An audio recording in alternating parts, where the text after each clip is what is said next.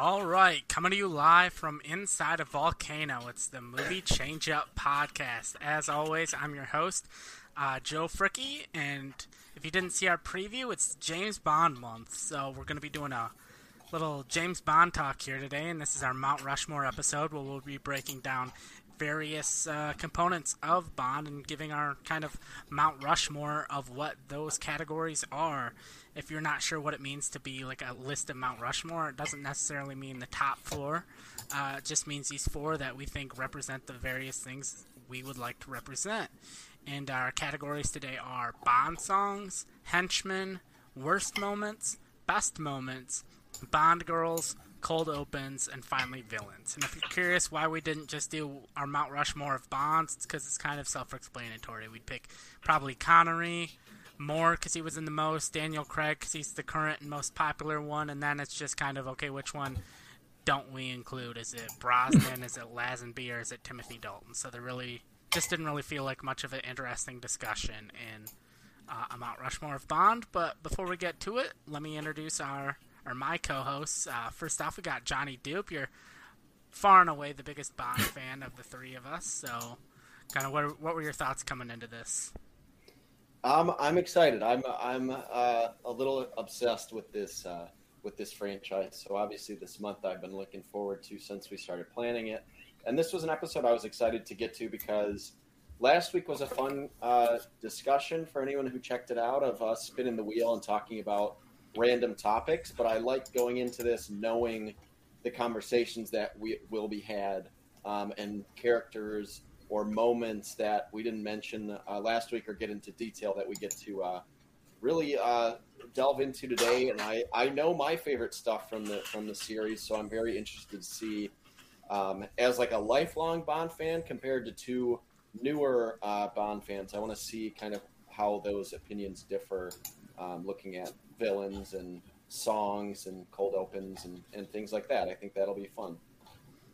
All right, and uh, so I finished up my watch of all 24 Bond movies today. I started uh, a couple weeks ago. I think the only one I had ever seen was Doctor No, so I decided, you know what, we're doing Bond month here at Movie Change Up. It's about time I watch every single Bond movie. And today, I watched Die Another Day and A View to a Kill. So Tristan, I know you kind of weren't really much of a Bond fan either. I don't know if you'd really seen any of them, and so you started this uh, watch through as well. How's your watch through coming? Did you finish? And what's your thoughts on today's Mount Rushmore? Yeah, I'll say that before this uh, marathon here, the only Bonds that I'd seen were Casino Royale, Quantum of Solace, and Spectre. so I was pretty much completely blind going into this, and I had a great time with it. I'm I'm not quite done. I have I think four or five left on my on my lineup here, but I'm I'm getting there, you know, and I'm having a great time with it. I have a few of the uh, more lower ranked ones left to go, so I'm curious how I'll feel about the ones that are more universally disliked. but I'm looking forward to this uh, Mount Rushmore. I'm, I'm having a great great time with the franchise. I've been kind of blown away by it. Really, all of the movies I've watched so far have had at least moments or things worth talking about. So I'm curious what we'll be mentioning here because I don't think it's all going to be like the top five most talked about Bond movies. I have a couple here that I think are slightly deeper cuts for stuff that I appreciated in other movies. So I'm excited to talk about all that and more in this episode. All right. And yeah, basically, as someone who didn't really have nostalgia and didn't really know what was popular and what was liked in the Bond movies before I started, I just kind of was able to pretty much form my own opinion on them as I watched them. I realized other people's rankings are bullshit because there were hmm. times where things were ranked at the bottom, and I was like, "How is that on the bottom? That's one of my favorites." Or whether whether it's a song or you know just a movie in general or a henchman or a villain. So this will be really interesting and fun to talk about. And without further ado, let's get started. And we are kicking this off with Bond songs. And so my Mount Rushmore of Bond songs. First off, I have the song I was familiar with the most before I started because I I'm more most familiar with the Guns N' Roses cover, and that is "Live and Let Die" by Paul McCartney and Wings. I think it's just a good, solid song. I think it stands alone outside of Bond, and uh, it's kind of why I chose it. it. Was the one I knew before I started, like I said. Next up, we have "Goldfinger" by uh, Shirley Bassey. I think it's kind of the I mean, it wasn't obviously from the first Bond movie, but I think it's kind of the icon most most iconic of the early Connery ones, so that's why I chose that one. Uh, next up, we got the song I Can't Stand with a Passion because if you listen to our last episode where I talked about when I worked at Dollar General, there was about three or four months where they decided to play the radio while we worked, and those three or four months was why when Skyfall was all over the radio. So about every three or four songs, the song would come on, and it would just through Pavlov's response of working at Dollar General, it made me hate this song, but I still had to pick it, and that's Adele's uh, version of Skyfall. And then finally, in my fourth slot, uh, I could I didn't want to pick Shirley Bassey again. I wanted to have a little bit more representation, so I decided to go with "Nobody Does It Better" by Carly Simon from The Spy Who Loved Me, and those are my four picks: "Live and Let Die," "Goldfinger," "Skyfall," and "Nobody Does It Better." And All so, right, Johnny, I- what is your Mount Rushmore? I like those picks a lot. Um, I I agree with most of them, so I'll get to those first. I have Goldfinger. I think that's one of the most, if not the most, iconic Bond song outside of Bond's original theme. Which, by the way, we are not including for this list if we didn't mention that, because we already did an episode on just character themes in general, and we had the Bond theme, so obviously that would make under Bond songs. Um, but Goldfinger, just you get the the nice brassy sound, strong female voice, um, just really iconic song. Uh, just great overall. Nothing really else to say about it. Um, I as well. I also have Skyfall. It was the first Bond song to win an Oscar. I think that's important for um, doing uh, like a Mount Rushmore, um, and it's the best of like the modern Bond songs. Probably the best we've had since the '80s because uh, we didn't get any good ones really for the Brosnan films, and I think it's my it's easily my favorite from the Daniel Craig movies. Not the one And from then I Quantum agree. Solace. No, not the worst song um, in the history of Bond. But I also have "Nobody Does It Better" from "The Spy Who Loved Me" by the great Carly Simon. Um, lyrically, it's the best Bond song because it just describes the character so well, um, and I like that it's like a it's a female point of view, basically talking about Bond. I really like when the songs kind of take on um, you know roles like that in it and it's not just like blandly describing a villain or something like we mentioned with the man with the golden gun last week in our other show. Um, but i think that one is pretty universal uh, universally loved. It's my personal favorite. And then where i differ from joe um, i wanted to go with one of the more kind of rocky rock and roll ish bond songs but i didn't go live and let die because i don't think that encapsulates the era quite as well as um, a View to a Kill by Duran Duran. It's not like one of my personal favorite Bond songs, but I think it was finally, um, as far as like the songs, they were getting Lulu and um, like people that were kind of past their prime and people that no one really cared about to do a lot of the songs. And Duran Duran was like the big act at the time. They were really popular, and this was the first Bond song that was like a number one hit um, on Billboard. So I think that just like the accomplishment with Skyfall being the first Oscar one, I don't think you can look past A View to a Kill of how popular it was at the time.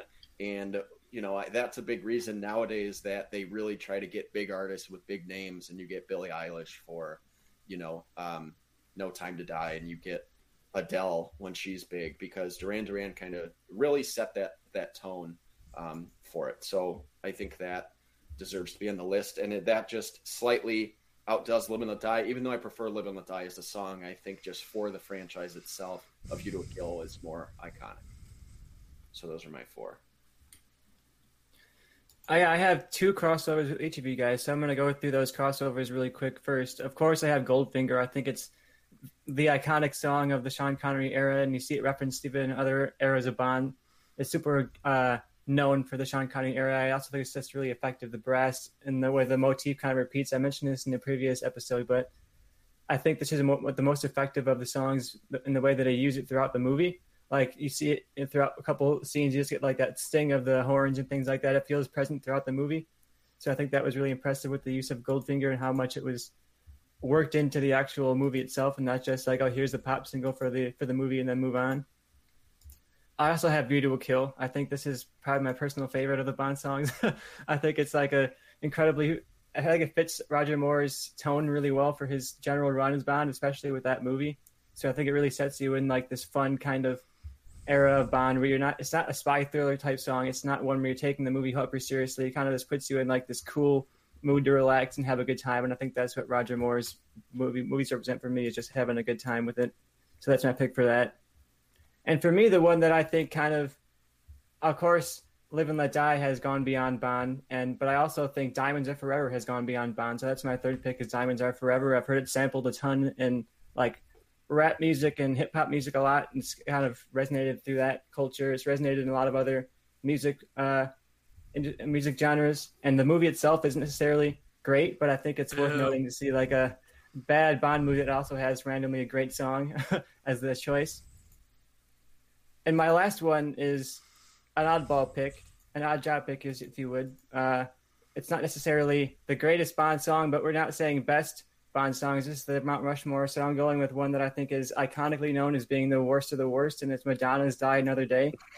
I think everyone talks. oh, I love the Bond songs except for Madonna's one. You know, and I think there's worse songs out there, but I think that's well known enough in the pop culture as like the bad Bond song that I wanted to throw it in there. The same way you put like Halle Berry's Catwoman on like a superhero Mount Rushmore because you're like, here's the one that's the worst of the worst, you know. so I'm throwing out some love to the bad ones for that one. That makes my four songs: A a Kill, Goldfinger, Diamonds Are Forever, and Die Another Day. All right. All right. Well, uh, I've kept track of everyone's list, and it looks like we have four four that have multiple. So only four that have multiple. So I can read those off. If we want to go with those four, I already know what, what Johnny's vote is on that one, but we can go with those four because our four are Goldfinger, Skyfall, Nobody Does It Better, and A View to a Kill. Which is yeah, that sounds about right. That's my list. Sounds like Johnny um, knows his Bond, you know. Yeah. Yeah. So if we... I will say the the the other one I have on my list that I, I was hoping maybe one of you two snuck on so I could maybe fight for it. I just don't think it reaches iconic, but I think it might be the best. One of the best songs is the opening, um, the instrumental opening by John Barry of On Her Majesty's Secret Service, and like Tristan mentioned, that's used throughout the the film. And I, I would like them, you know, to maybe go back to just an instrumental one day, um, and and do something cool with it and tie it into the uh, score of the actual film like that movie did. I couldn't fight that over. I was originally had that on there, but I couldn't get over A View to a Kill was just such a popular song at the time. It was the first like huge Bond hit. All right. So are we good with those four? I'm good so. with those. That's like a good mix of ours. Right, yeah. It's all Johnny's, of course, but yeah, I mean, it's three of my four, so I'm happy with it. Yeah, so uh, that so our shows uh, Mount Rushmore of James Bond songs is Goldfinger from Goldfinger, Skyfall from Skyfall, Nobody Does It Better from whatever movie it was from, Interview the Spy to, Who Loved Me, The Spy Who Loved Me, and uh, A View to a Kill from A View to a Kill. I don't know why I had to say what movie they were from when really only one was different, but you know live shows. I, it'll happen. I will say this: the thing about the "A View to a Kill" song is, "A View to a Kill" is such a bizarre title. Like overall, like it doesn't really make sense.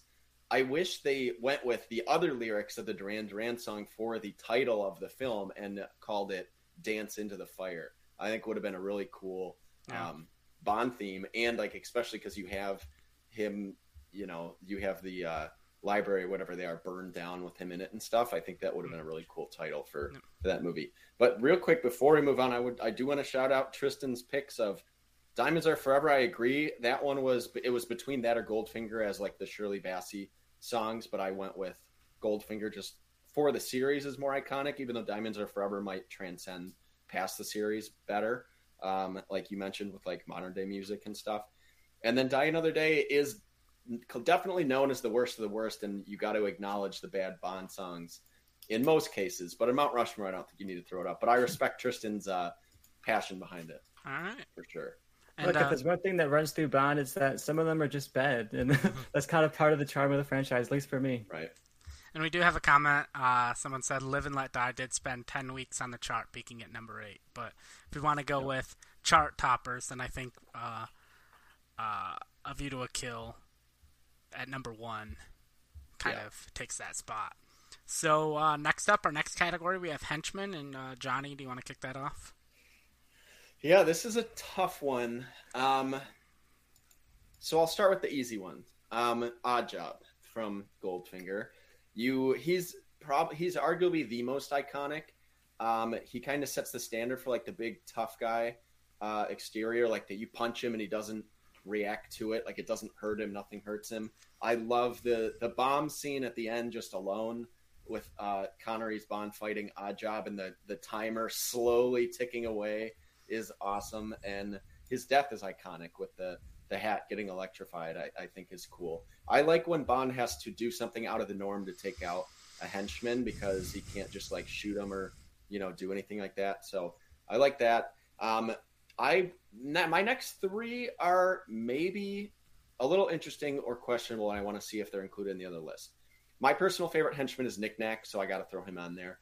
Um, we talked about this when we did uh, Hall of Fame of uh, like sidekicks, villain sidekicks. Yeah, that's. Um, and I think Nick Nack, rather than like the henchman, he makes such a great sidekick because he his whole angle with Scaramanga is so different than anything else. He he's there to try to get people to kill Scaramanga because then he gets everything. But he won't double cross him. He's loyal to him. I think that's a really cool um, angle, and I want to see stuff like that maybe expanded more in like future Bond films. So I like um, Nick Nack. He's very iconic. Hervé uh, Villechaize is awesome.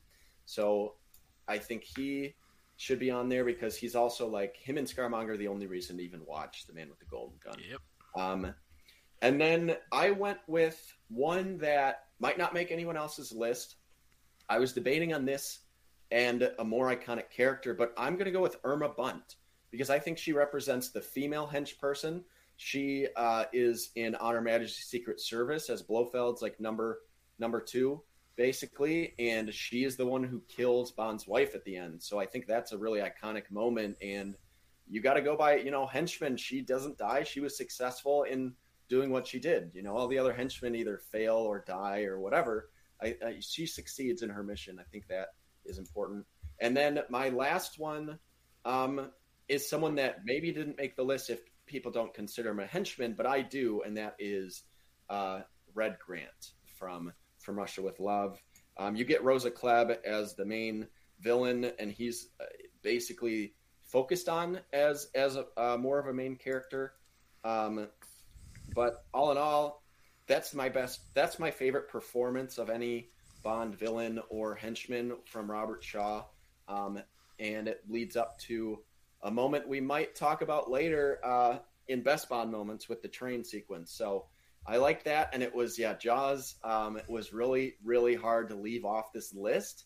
No, I wasn't me, referring to I wasn't referring to the shirt because of Jaws. I was referring because uh, he was in Jaws and Robert. Shaw. Oh, well, that reminds me. I want to see I'm guessing Jaws probably makes at least one of your lists, but I didn't have him on mine just because I felt like it was a little similar to Oddjob, um, and I think Odd Job kind of took the like the real strong henchman that Bond can't defeat type of guy off the list for me. So, you know, I'm here for the argument, but I'm interested to see what you guys have, um, and definitely interested to see what Tristan considers to be the Mount Rushmore of Bond henchmen. Yeah, there's layers to this shirt. Okay, so uh, there's a lot of layers. Tristan. Uh, it's like an like an ogre, you know, or an onion. Yeah.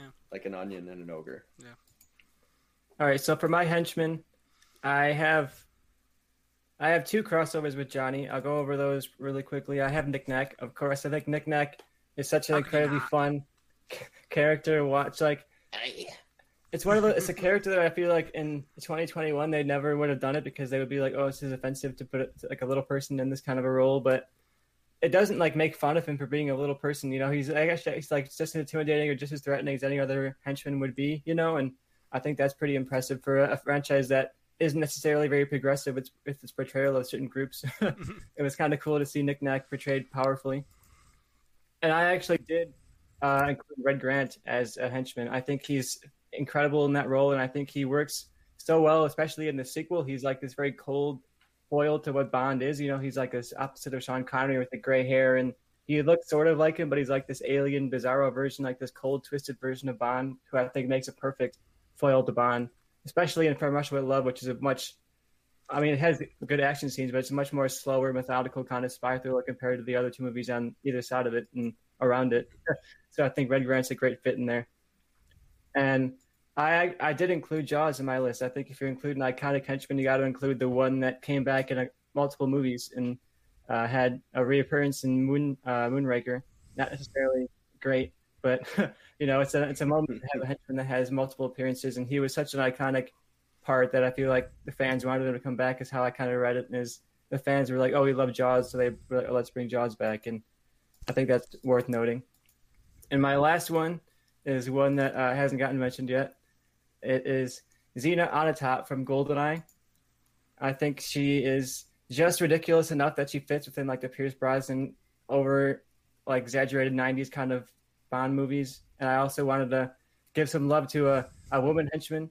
And I think she is so kind of over the top and uh, she has like this femme fatale to the extreme kind of energy that I think really fits well with Bond and fits well with uh, the era of Bond. So she's my pick as kind of my outsider pick for the henchman. I think she's a really fun, ridiculous kind of character that never goes far enough that I'm not that it goes too far. It goes just far enough that it's ridiculous. the perfect way to do a Bond movie or a Bond villain, I would say. All right, yeah. and uh, I have uh, three that cross over with you guys. So first off, I just want to say, obviously, I have Nick Nack. You gotta have Nick Nack. He's he's great. Yeah, just like Johnny said, him and uh, Christopher Lee are the only reason to watch The Man with the Golden Gun. Like, I'd be perfectly fine if we could somehow go back in time and just get like a Scaramanga Nick Nack movie. We don't need James Bond in that movie. It's it's great. And uh, next up, uh, just like Tristan, I have Jaws. You gotta have Jaws. Uh, I feel I wanted to include him because I think he's the only villain that's really in two movies, and then we also kind of see him uh, reform of him turning, you know, good, uh, kind of by the end and having a little mini arc there with falling in love and all that, and I thought that was kind of nice. Here's to us. So I included Jaws, and uh, also had Red, Red Grant as well. Did not expect all three of us to have Red Grant, but I kind of I, I put him on because I like the idea of having a henchman who was designed essentially to fight James Bond and be a foe to James Bond. I thought that was really good. And then obviously Robert Shaw, great actor, and I, you know, their fight scene was really great as well. And then uh, for my fourth pick, I kind of had to go for a twofer, and that is uh, Mr. Wint and Mr. Kidd from Diamonds Are Forever, who oh I, I, I thought were great. You have Crispin Glover's dad in there, and then some other guy. And, Who's uh, never acted before, yeah. the other guy. Um, I thought I, I thought they were my great. favorite characters. I love them. I thought they were great, and as I was compiling this list, I was watching Diamonds Are Forever, and I'm like, I need more henchmen. I need a good henchman to come up. And then these two Goombas just walk into the screen, and I'm like, oh, these are my guys right here. And every scene that they were in just fully solidified more and more that they should be the henchmen. They're just kind of intimidating, but also kind of dumb. I felt like they just walked straight out of like a Coen Brothers movie or something. Like I could totally see them in The Big Lebowski. And uh, yeah, those are my uh, four picks. You got Nick Nack, Red Grant, Jaws, and Mr. Wint and Mr. Kidd. And so, looking at our list, I think we have three locks. Uh, two of us had Nick Nack, all three of us had Red Grant, and uh, two of us had Jaws. And uh, so it's now we have to probably decide who gets that fourth spot. Fourth spot, unless we want to do some rearranging. Uh, as far as me voting for one that wasn't on my list, I would probably go with uh, Irma Bunt from Honor Her Majesty's Secret Service. I would also go with that. Here, here's here's my. I like my I like my I like mine because she's ridiculous and she's fun and she has Xena. that kind of high energy. But yeah, not not I don't know. I mean, she I was like my it's fun. Irma Bunt was like my honorable mention, and I was fighting back and forth honestly between Red Grant and her, and I decided ultimately that I preferred Red Grant, so I went with uh, I went that direction. Yeah. The here's here's um my my other people mentioned for henchmen were Mr. Wint, Mr. Kidd. I always liked uh, Locque from For Your Eyes Only. I thought he was one of the only interesting parts of that movie. Yeah. Um, Necros in The Living Daylights like fit that. There's so many blonde Russian henchmen like um, Stamper in uh, Tomorrow Never Dies, but like Necros is like the most effective when he goes in as the milkman and just like takes everyone out. I always love that scene. Um, and Jaws, obviously, I have on the side. I figured he'd end up making the list, but I, I'm surprised that both of you had him over um, Oddjob because I think Oddjob is more iconic, but they did bring Jaws back for a second movie. My thing of um, Jaws, the reason I didn't have him on is because he turns good at the end. If we're gonna go, we still count him as a henchman when they turn good at the end. I changed my vote from Irma Bunt to Mayday and I I think Mayday is the best female henchman of the of the franchise. I had Irma Bunt um, because she's evil throughout and has that, but man, I I love Grace Jones as Mayday, and I know Joe just watched uh, View to a Kill, so I want to see if he. Uh, See, to me, she was like my least favorite part of that movie. I don't know. Whatever, Ah. whatever it was, I was just like, eh, I don't care about her character that much. Like, she wasn't like different enough or interesting enough to really stand out. So, damn. as far as like Well, one of those weird no, villains, and then I didn't have Odd Job because I couldn't look at Odd Job without thinking of Random Task from Austin Powers. And if you want to not have a good time, read about the actor that played Random Task. So, Oh no, I don't. I went with Jaws song. because Jaws is just an odd job character, but like cooler and more Yeah. more goofy. he kills a shark. Like you can't, you Yeah. can't, you know, go for it. So I agree, and yeah, so we'll keep Irma Bunt. You guys said, but yeah, I love Xenia. She was also in consideration. The funny thing about so Mr. Wint and Mr. Kidd, Bruce Glover, who's like the weird. He's a very weird dude in real life, and Putter Smith was a jazz bassist who played um, Mr. Kidd. And when he comes on, he was kind of like nervous about doing a movie because he hadn't done anything.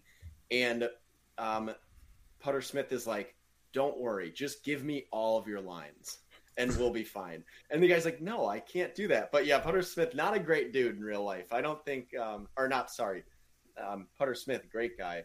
Uh, fucking I Glover. called him Putter Glover. No, Bruce Glover. Um, not not a great guy, and uh, you know, but they had some on-screen chemistry. I like that they were a gay duo. Um, oh, they were. I didn't catch that. I guess. how It doesn't really you, change you need anything. to watch that movie again, and you'll catch it. Um, the whole They get movie's on pretty and- overall gay. well, like they get on the plane, and he's like, "What?" I forget even who says it, but they're like, "Oh, she looks," or "That's a beaut," or "She looks pretty good," or whatever. And the one guy goes, "Yeah, for a woman." and then they hold hands, and they're yeah, it's pretty obvious. I just thought they were like And these then if- weird and then if it's not obvious enough, when Connery throws um, Bruce Glover, Mr. Wint, out of the boat at the end, he like gives him a wedgie or whatever, and he goes, "Ooh!" like he enjoys it. If that wasn't enough of a giveaway for you, Joe, Either way, because you know, there's the Bond. The Bond franchise is not necessarily known for its subtlety.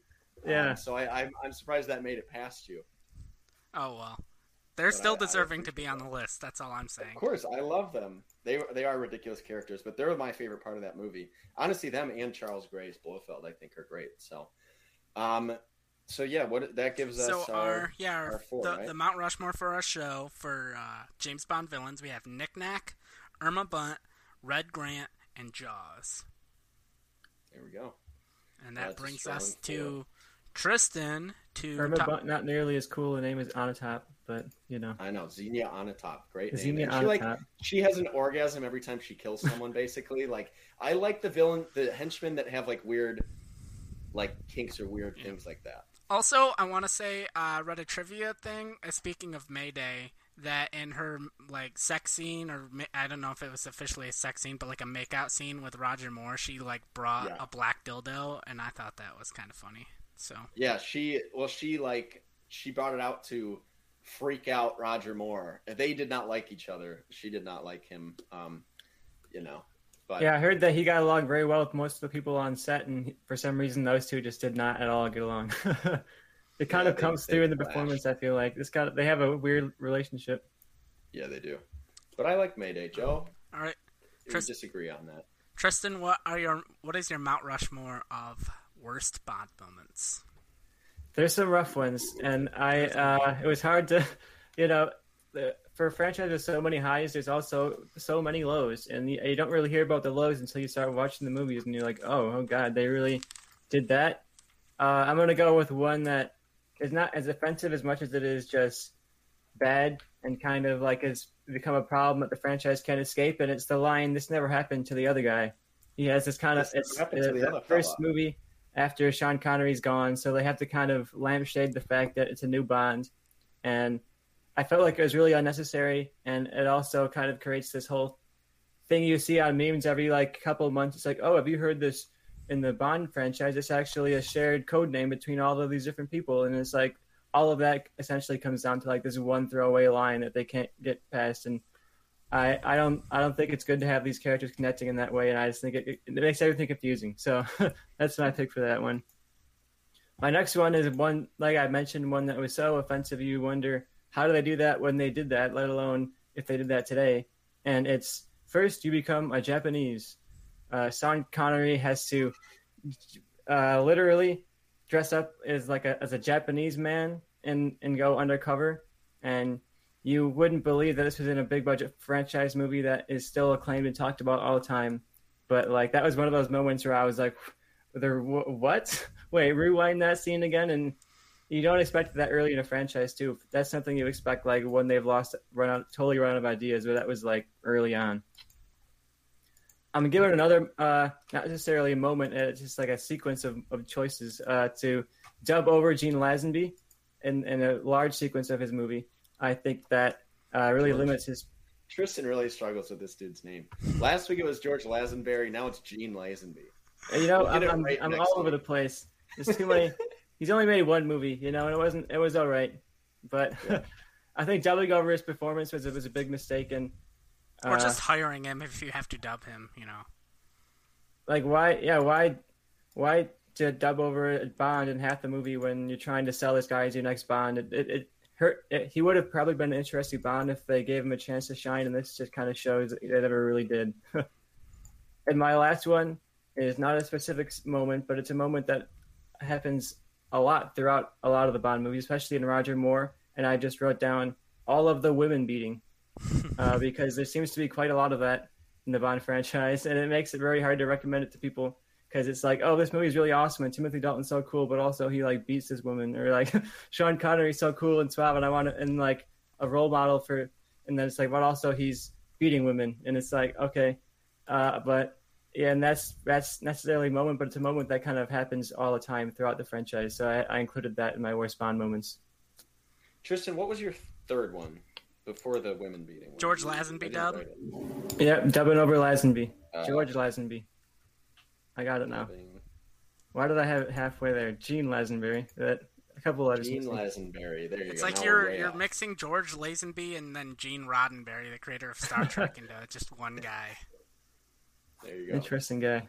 All right, uh, so that brings me to my list, and uh, my first one, I agree with Tristan. I have first, you must become Japanese from You Only Live Twice. Just like, if it mattered at all to the plot, I could kind of maybe forgive it and understand it. But him trying to look Japanese didn't really need to happen. He could just continue to be a white British guy because he's still the entire time just in the village with the people that already know who he is. So it's just like, why did we do this? It's, other than it just kind of is a little racist the whole time. Uh, he's walking around with his, you know, hair, weird His haircut and his slouches down. hunch, and yeah. They originally when they say that they like put stuff over his eyelids, but then I guess when he's walking around he doesn't have stuff on his eyelid. I don't know. Yeah. It was just very bad. Uh, next, I have the Tarzan yell from Octopussy. It's half a second and it's garbage. Just like he's swinging from vines and it's just a straight up full on Tarzan yell. And I, as I was Yeah, watching the movie, I'm like, what the hell is number? Why? Who? Who? Some like multiple people signed off on this. Multiple people said, you know what? You know what James Bond needs to do right now? Yell and scream like Tarzan. So, uh, had to include that on my list. Forgot about that one. And uh, my list went away. I al- don't see my list right now, but I also included the brother reveal from Spectre because, hey, if James Bond can do anything with his franchise, why not just copy Austin Powers? Why not? Why not have the evil villain essentially be the stepbrother of James Bond? You know, Yeah. it was it was by far and away the worst part of this movie. The worst part of the Daniel Craig uh, movies didn't need to happen. You could have them connected in other ways. That wasn't exactly what Austin Powers, the parody of James Bond, did. Uh, so yeah, it was bad. And then finally, for my fourth slot, we talked about this before. I have just the "Die Another Day" uh, intro theme, or the theme song. You're watching James Bond be tortured in the background, covered with garbage CGI, as Madonna is singing this like happy pop song. And so none of it makes any sense at all. I could understand it if it was like this slower, kind of somber moment as you're watching James Bond tortured in the background, but nope, it's like this happy pop song talking about, like, I'll just die another day. It's so bad. It's the worst of the Bond theme song montage sequences. It's garbage and it didn't need to happen. And those are my four picks. Ooh, yeah, this is a tough one because you could go all offensive moments. Um, I try to keep one all- because yeah, For moments of, you know, like things like that. There's a lot of it. Um, so my first one, I agree with Tristan on the on the women beating, but I specifically went to. So Sean Connery, you see it in pretty much all his movies. That's in the books. That was Ian Fleming's writing style, and it was in the 50s. So like, you can kind of look past it a little bit and be like, okay, this was a moment in time.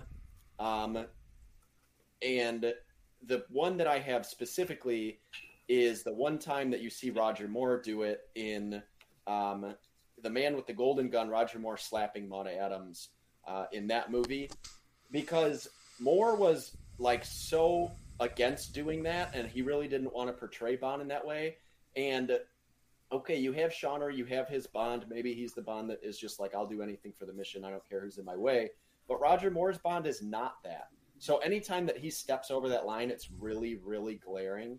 Um, you get one of that too, like when he pushes the kid off the boat in, I think, Live and Let Die is a little bit like that too. But That would be a moment Roger- I would pick probably. yeah, yeah. But Roger Moore slapping Maud Adams is, just stands out so much because we should be past that by now, and then they do it with with Moore, and it just doesn't match his the way he portrayed the character, especially in the later ones. So that's my specific one for what Tristan had, kind of the broader, um, you know, Bond beats women category.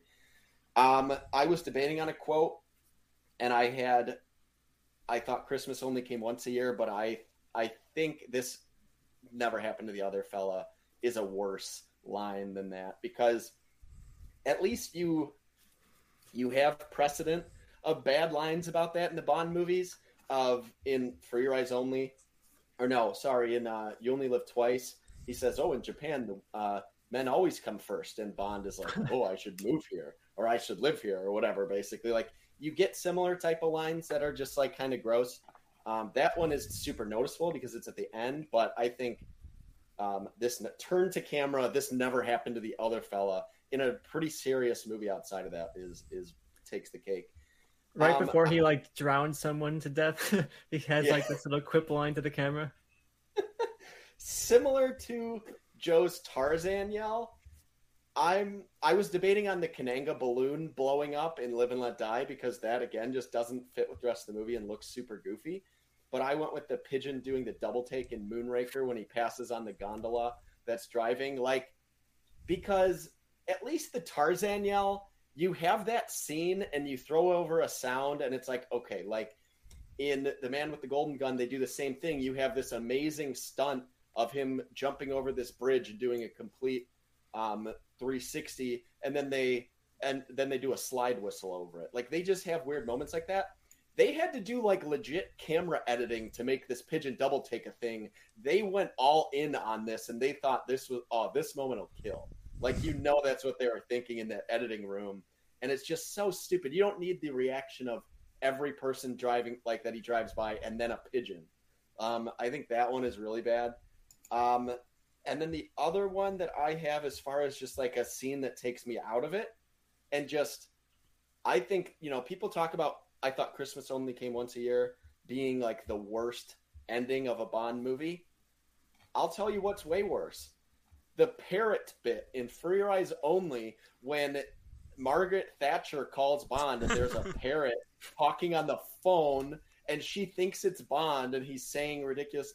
It's the worst scene I've ever seen. It seems like a really bad advertisement for something, like a very bad phone commercial, but it's just that is what caps off what you are selling me as this is a serious back down to earth bond. We're doing For Your Eyes Only. You know, we did Moonraker and that was too ridiculous, so we're going to really ground this franchise. And then you end the movie with a parrot talking to a Margaret Thatcher lookalike. Um, it's wild. That that scene is just it's bizarre to me that exists. Again, that was one that you know in the editing room they were like, "This is going to kill." They thought that was a great idea. Um, similar to that, I almost went with the hockey scene in For Your Eyes Only when he throws hockey player henchman into a net and no one is in there, but all of a sudden the goal horn goes off.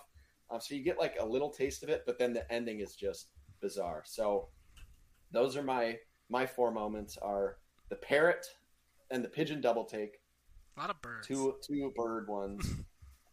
Um, this never happened to the other fella, and Roger Moore slapping Maud Adams. All right, so we have three that I think are locked in. We have This Never Happened to the Other Fella with uh, two votes. We have First You Must Become Japanese has two votes.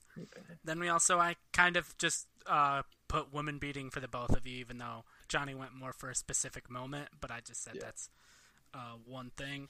And so then it comes down to uh, George uh, Lazenby's dubbing has a vote, the Tarzan yell has a vote, the brother reveal has a vote, Die Another Day theme has a vote, Pigeon Double Take has a vote, and uh, Margaret Thatcher phone call with a parrot has a vote.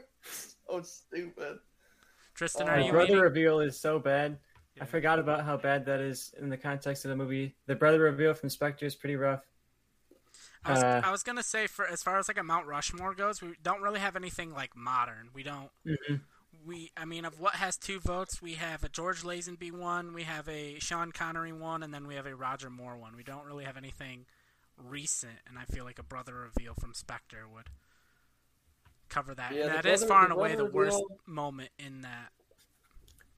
Yeah, And and, it the worst kind of part im- of it is that it's it affects the next movie too. So like Yeah. you don't know how much, but And it's in it. So Yeah. It kind of embodies all the criticisms around the movie too, because people people were not happy at all about how much it connected everything together, and that's kind of like the way that Jar Jar Binks embodies everything wrong with the Phantom Menace, and people kind of like hate Jar Jar Binks because of it. I think that reveal kind of embodies like everything people don't like about Spectre. So yeah, that that moment is definitely like the reason that you look at that. But that doesn't like kill the movie for me. But I do think like even out of these other scenes, that one is like the most enjoyable movie outside of the crazy, stupid reveal to me. Like Moonraker has a lot of wild stuff. So okay, the pigeon doing the double take like they is is stupid, but the movie has a lot of dumb bits. The For Your Eyes Only is just honestly one of the worst Bond movies, I think. So like that capping off the end isn't as big of a deal. But yeah, Spectre, it, they had this long legal battle, finally get the rights back, and decide to go the brother route and literally just copy Austin Powers. I do think that's at least a bigger sin um, than uh, than the other moments. I will say though, as far as modern, the only other one I had in consideration is the final hand in Casino Royale that movie is so perfect and i think the last scene it's fun but it's just such a coincidence they all keep revealing the hand and one trumps the other one every time i would have liked it actually to come out of bond being a good poker player um, and like beating him with a with a um, what's it called a, a te- like not showing his tell or whatever or something like that and bluffing would be much cooler like getting him ending. to So- fold, basically. yeah, like do something like that. I think they went with the really easy route, um, and it doesn't quite fit with the rest of what they do in the movie. So I did consider that, but it's not as big of a an issue. It's as not like egregious, yeah. No. All right, so if we're gonna go with that, that leaves our four Mount Rushmore moments for the show of worst Bond moments. Of this never happened to the other fella from On Her Majesty's Secret Service. Uh, first, you must become Japanese from You Only Live Twice. Uh, Roger Moore uh, beating a woman from whatever movie that's from, and uh, finally uh, the brother reveal of Blofeld in Spectre. And so that with uh, wrapping up worst moments brings us to best moments. And we actually get to talk about the positive side of Bond. And I will kick that off. And for my first Bond or first best Bond moment, I have the James Bond intro of Doctor No of him saying Bond, James Bond. I feel like anytime you're on like maybe a movie show or anything where they're talking about James Bond, that's the clip they show. It introduces the character for the first time and tells you everything you need to know. Probably the most iconic moment from the franchise, so I had to include it. Uh, next, uh, I went with M and the clock battery from Tomorrow Never Dies. I think Judi Dench, Judi Dench's M is one of my favorite characters in this franchise, and I think that was kind of a little nice moment to show her some agency and show that she's more than just a person behind the desk. And uh, next, I, I couldn't really think of. I wanted a Q moment because Q, I think, is really good as well.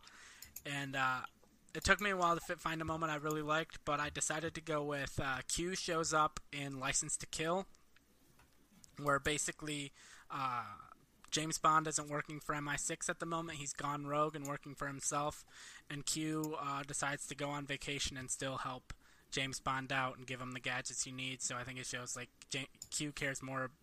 Q cares about James Bond more than just as like a coworker. That there's actually like a friendship there, and I think that was a nice fun moment. And then finally, I have kind of Le Chiffre and James Bond uh, torture scene from Casino Royale. So those are my four moments.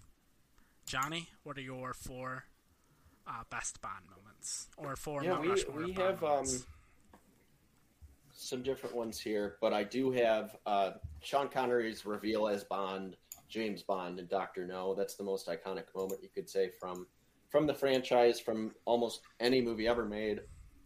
That is known as uh, one of the most iconic scenes of all time.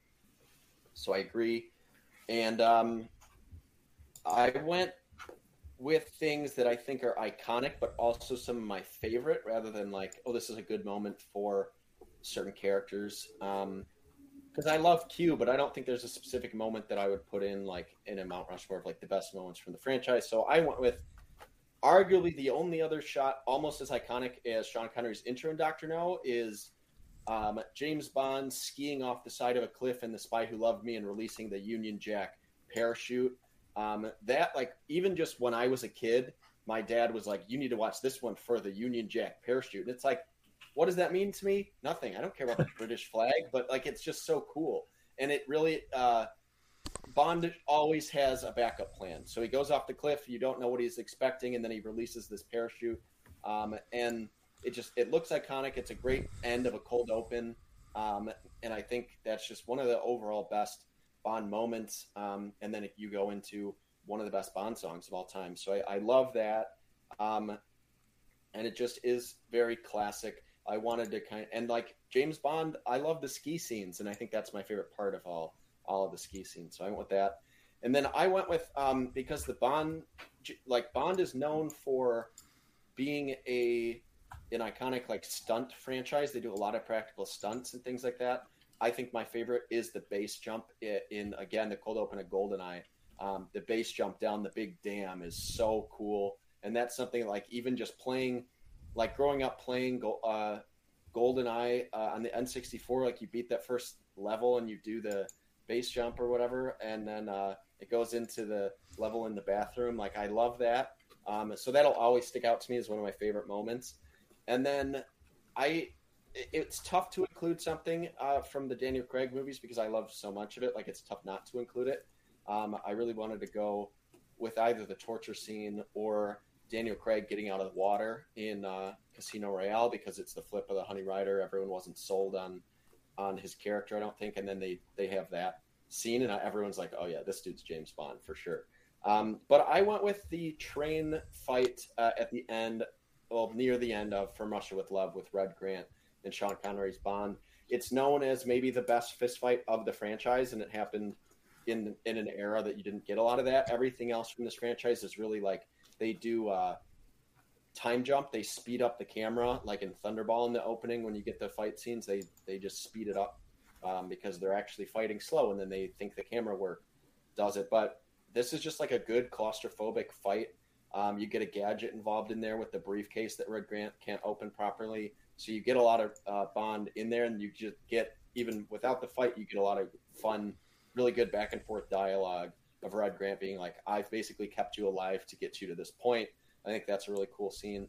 Um, so I'm going with that. And the thing I didn't mention about the Union Jack parachute is they had like 18 cameras, and for whatever reason, they all didn't work, and only one camera ended up actually catching the the real scene because they had a stunt person actually go off the cliff and release the parachute, and they almost just missed it entirely, and that was like their one shot. So they ended up getting a super iconic shot out of what could have been known as like one of the biggest failures um, in Hollywood of just like failing to capture something. So another reason I love that scene. But those are my my four as far as best moments uh, of the franchise. All right, Tristan, what are your four?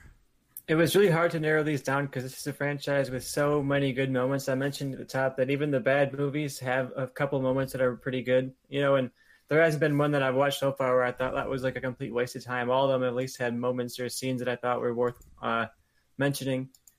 But to narrow it down, I'd focus very much on on, on just moments because Johnny mentioned the fight in From Russia with Love. I think that's really, really a great scene.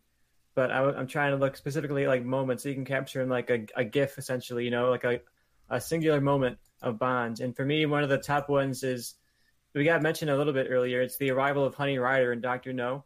I think that really establishes what a Bond girl is, and like the, especially in that era, it was kind of new to be seeing like a a woman coming out in a bikini that scantily dressed and in full blast color and everything like that on the big screen, and they were still coming out of an era where Hollywood was very, uh, very contained and, and like not not uh, necessarily doing these kind of like rule breaking things, and to have that come out and of course uh, be like a, a really scandalous kind of scene that I think establishes the Bond girl really well. So I'm going to include that there.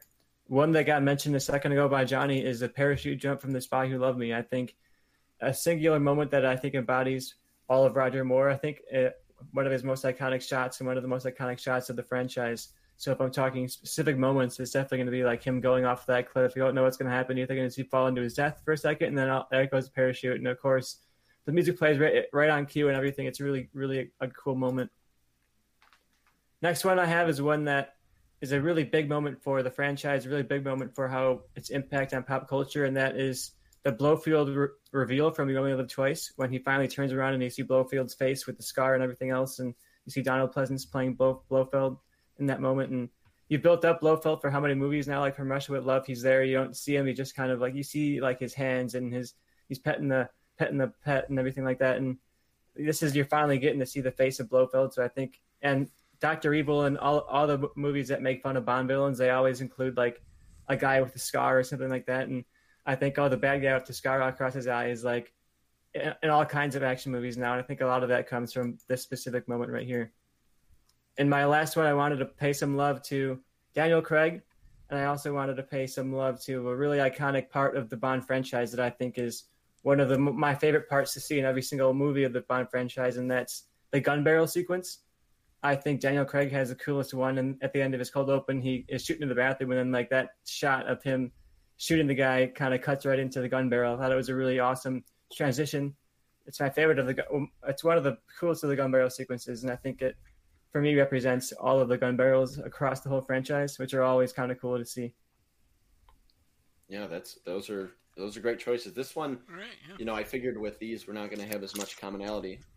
But Joe, have, where does that put us in terms of what got multiple? Oh, uh, we have two right now that have two. We have the Bond intro of the from Doctor No of Bond, James Bond uh, has two, and then we have the uh, from The Spy Who Loved Me, him skiing off the side of the cliff and the parachute releasing has two. Everything else has one. So we have M in the Clock Battery, uh, Q in uh, License to Kill, uh, Le Chiffre uh, torture scene. Has we have the GoldenEye base jump from Russia with Love, the uh, train fight with Red, Honey Rider's arrival, uh, the Blofeld reveal in You Only Live Twice, and then the Daniel Craig gun barrel scene. All right. So, yeah, it's tough because that that basically, I mean, so that's one on each of your lists, two from mine because I crossed over with each of you for the two moments that got multiple votes. Um, if I was going to cast my vote for the others, I Hmm. I agree with Tristan. I think the gun barrel sequence is hard to leave off because yeah. it's iconic in like every movie, and that is also my favorite one. I like the way they did that. Um, so that would be a vote for one of them. I, I would be okay with that. I would lock that in the Daniel Craig gun barrel. From which movie is one. that from? Casino Royale. That's from Casino, Casino Royale. Royale. Yeah. And then. So that leaves us with a few options here. I, I think the train scene with Red Grant, yeah, maybe you could say it's not just a moment, it's a full scene. extended scene rather than one moment. So if I'm going to go one moment, um, for mine, the base jump in Goldeneye is more of a moment than like a full scene. I agree. Like the, the same with same argument with Chiffre. Um, the torture scene yeah. is not not really like a moment; it's a full scene. Blofeld's reveal is super iconic.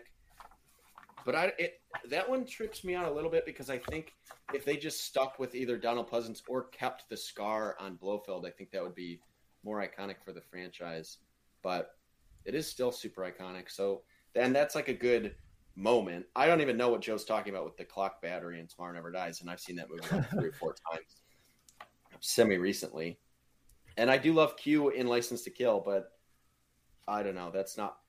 He has a few good, fun scenes, but again, that's not exactly one that I'd be like, oh, it's a moment. Yeah. Maybe it's revealed that he shows up, but I think I the don't know. GoldenEye base jump is definitely a Yeah, single moment out of the whole That's uh, what I was thinking, Brosnan era thoughts that I think is worth noting. I will say, like, we might be uh, in my list. We'll be talking about that in a second when we talk about cold opens. so it might come up again in the Mount Rushmore conversation. But uh, for me, I, I didn't pick that as a moment because for me, I like the whole cold open as a whole more than just that singular moment because it is a great moment. But I'm going to be talking about the cold open as a whole in a bit. So that's the Right. reason that I didn't have that on my list personally.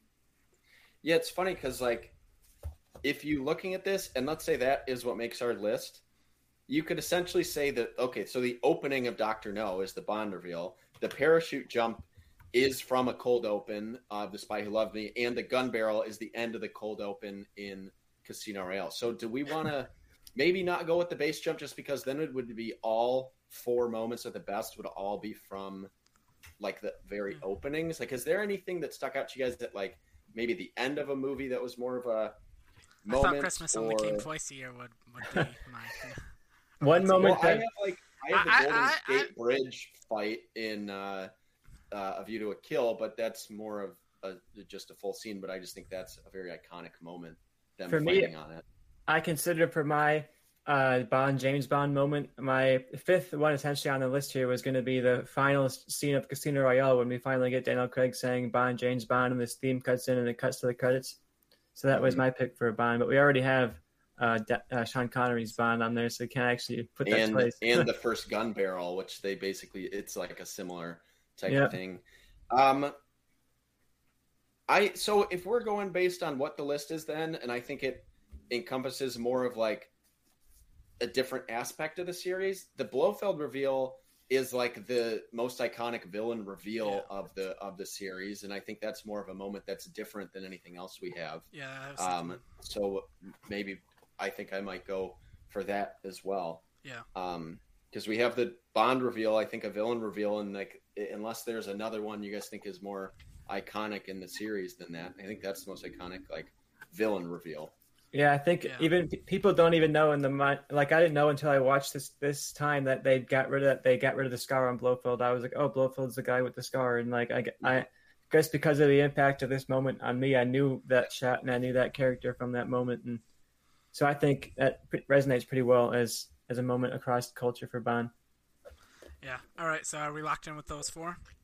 I think so, yeah. All right. So our four uh, best Bond moment Mount, Mount Rushmore is the uh, Bond James Bond intro from Doctor No. We have James Bond skiing off the cliff uh, and releasing the Union Jack parachute in The Spy Who Loved Me. We have the Blofeld reveal and You Only Live Twice, and the Daniel Craig gun barrel moment from Casino Royale. I like those, Which- and those are good like moments rather than List. scenes. Yeah. And that brings us to That down because there's just so many good ones. yeah, and that Mhm. brings us to Bond Girls. And Johnny, do you want to kick that off? Yeah, this was a really tough one because honestly, if you look at the franchise as a whole, I feel like maybe I used to think there weren't as many iconic ones, but then if you look at like rewatching it, I'm like, I really like a lot of the a lot of the Bond girls. Um, but I'm gonna just go with four that I think are not only iconic but some of my favorites. Um, I gotta go Vesper Lynd, uh, played by Eva Green in Casino Royale. She's my favorite. That's the best, the most like that's the actual relationship in the movie that um, out of any of them like their connection probably rings the truest and i like that she has more of a backstory um, and ends up you know dying at the end and stuff i think that's like Spoiler what they really wanted to go for in our majesty's secret service but got that with casino royale um, you know years and years later. But she's great. I love um, when she's crying in the shower and bond like licks her fingers to sig- like to signify like the blood is not it's like off your hands. You can you know this isn't your fault. And then at the end when she's drowning she does the same thing to bond. Um, that's like the best writing probably in any bond movie just like little things like that um, to kind of signify like this isn't your fault the blood's not on your hands i didn't die because of you type of thing um, but yeah, I think she's great in it. Um, and they have good chemistry. And then same thing, I went with. I didn't have this as the moment, um, but Honey Rider, she was the first Bond girl. Uh, Ursula Andress was a like a huge icon after this movie, mainly because of the bikini reveal, um, and she's in a bikini most of that movie walking around. But you know, she she has the look. She's a good character. Um, I like her a lot. She kind of has what they introduce in some of them, where she has kind of a revenge plot of her dad was killed by Doctor No. Um, I wish it went in a little stronger in that, but I think she's super iconic. I went with um, Tracy Bond uh, from uh, On Her Majesty's Secret Service. Diana Rigg is so good in that, and I think that's one of my favorite performances of a Bond girl. Um, and you know, I think when you have George Lazenby, who's basically a first-time actor, she really carries that relationship and makes it more believable than it would have been. So I, I think uh, she's good in that. So I have her, and then I really struggled with one of the most iconic actual characters, but is super problematic, which is Pussy Galore because she's a lesbian that Bond turns. I think that she's a much more iconic character. Um, but I didn't go with her because of that reason, and I wanted to go with the kind of kick-ass Bond girl. So it was between two, um, and I went with Natalia from um, Goldeneye because she is super capable uh, by herself. She's a hacker. She actually helps the mission she, you know, stops the satellite and stuff while Bond's uh, chasing Trevelyan. Like, she is a great, strong character, and like that was good after not really having that for a few movies and stuff. Um, and I think that was like the best version of that. I really like Natalia, and she you actually get her backstory. You get her, you know, being in there when all her friends and coworkers get murdered.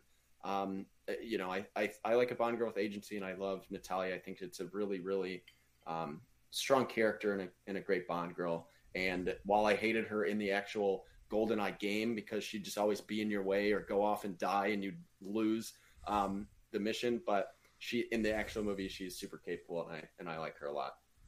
So those are my my four, and I kind of, uh, you know, strayed away from what I my actual list on that last choice, but I think that's my uh, my strongest four. All right. Uh, Tristan, you are up. You're muted, I think. Oh, that would help. My first pick uh, is one that Johnny uh, did decided not to put on his list. One that I uh, did not have Johnny's strength because my number one is Pussy Galore. I think the problematic elements of her character are not present in the movie version. I mean, they're there kind of, but it's not stated directly that he's converting her so in my mind, that my head canon is like, hey, maybe she's just like this modern day contemporary woman who is like, will sleep with whoever. You know, that's kind of like a modern day view of sexuality. It's like she's a lesbian, yeah. but when Sean Connery comes along, it's like, you know, we'll go for it. so yeah, I think uh, she embodies kind of like the funny names too of like them yeah. giving Bond girls on the nose kind of names, and she has a really iconic entrance. I think she's really funny and. Uh, she is pretty. She's, very confident. she's pretty badass. Yeah, she's confident. She stands up on her own. I like that she's not like this ditzy young kind of girl that just falls over Sean Connery immediately. She she's she stands toe to toe with Bond and is very assertive and confident, and she has like this energy of like a 1930s like femme fatale out of the out of like the noir movie. So I think I really like her performance in that. I think it's a really great character.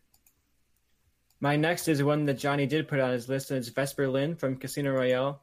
I think if you're talking about the couple of times they tried to be like, oh, here's the one that Bond actually does care about, and it goes wrong. They did it a couple, once or twice throughout the franchise where they tried to be like, oh, here's the real, the the, the climactic Bond girl, the Tracy Bond. You know, I think this is by by far the most effective. I really buy their chemistry, and I really like the way that they ri- write her character to have the impact on Bond. Like she's the inspiration for the the Martini, and uh, more than that, though. But he inspires like how his relationship with women throughout the whole franchise. You know, so I think they did a great job working her into the lore of Bond in that way. Next up, I have Octopussy, played by Maud Adams.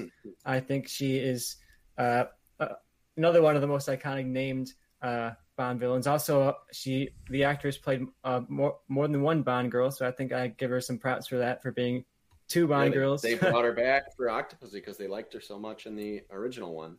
Um, And I also- Golden Gun. I also give them respect for casting a woman who is at least is close to Roger Moore's age more, and not like this very young uh, Yeah.